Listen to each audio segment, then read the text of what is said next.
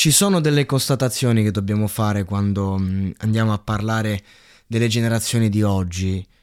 Mm, dobbiamo sempre tener conto del fatto che siamo le prime generazioni che hanno avuto la certezza, non più il semplice sospetto, attenzione, proprio la certezza che tutto ha una durata temporanea, ogni cosa.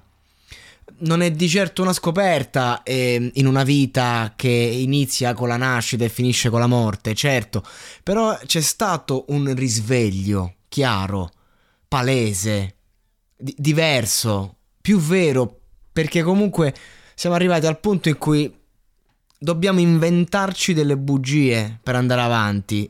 E veniamo da un mondo che invece era pieno di bugie. E fondamentalmente siamo, siamo, il respiro profondo di, di, di chi giace in mezzo al mare, come un corpo, né vivo né morto. Mm. Nel fondo però. E quindi non, non capisci eh, se non respiri perché non puoi farlo o, o, è una scelta il fatto di non respirare più.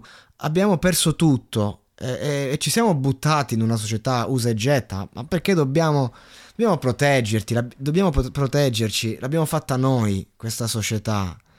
Eh, non so, perché c'è, c'è, c'è questo fatto che comunque da bambino vieni al mondo e piangi. Piangi perché? Perché la sensazione primordiale della vita spaventa, eh, l'aria dei polmoni brucia, crea un senso di disagio. Ehm, e una volta venuti al mondo, che cosa fai? Vai a caccia di certezze, in continuazione. E ci hanno tolto la certezza della famiglia, ci hanno ucciso Dio, sono crollati i miti. Non esiste più per sempre. Non esiste neanche adesso. Ma esistiamo noi e, e per chi non se ne fosse accorto stiamo facendo la storia. E anche se magari eh, non ci credo più che possa esistere un tempo migliore, eh, questo non vuol dire che eh, non dobbiamo combattere affinché questo accada. Cioè, non è che siccome tutti fingono di essere sazi, eh, dobbiamo smettere di nutrirci e di nutrire chi ha realmente fame.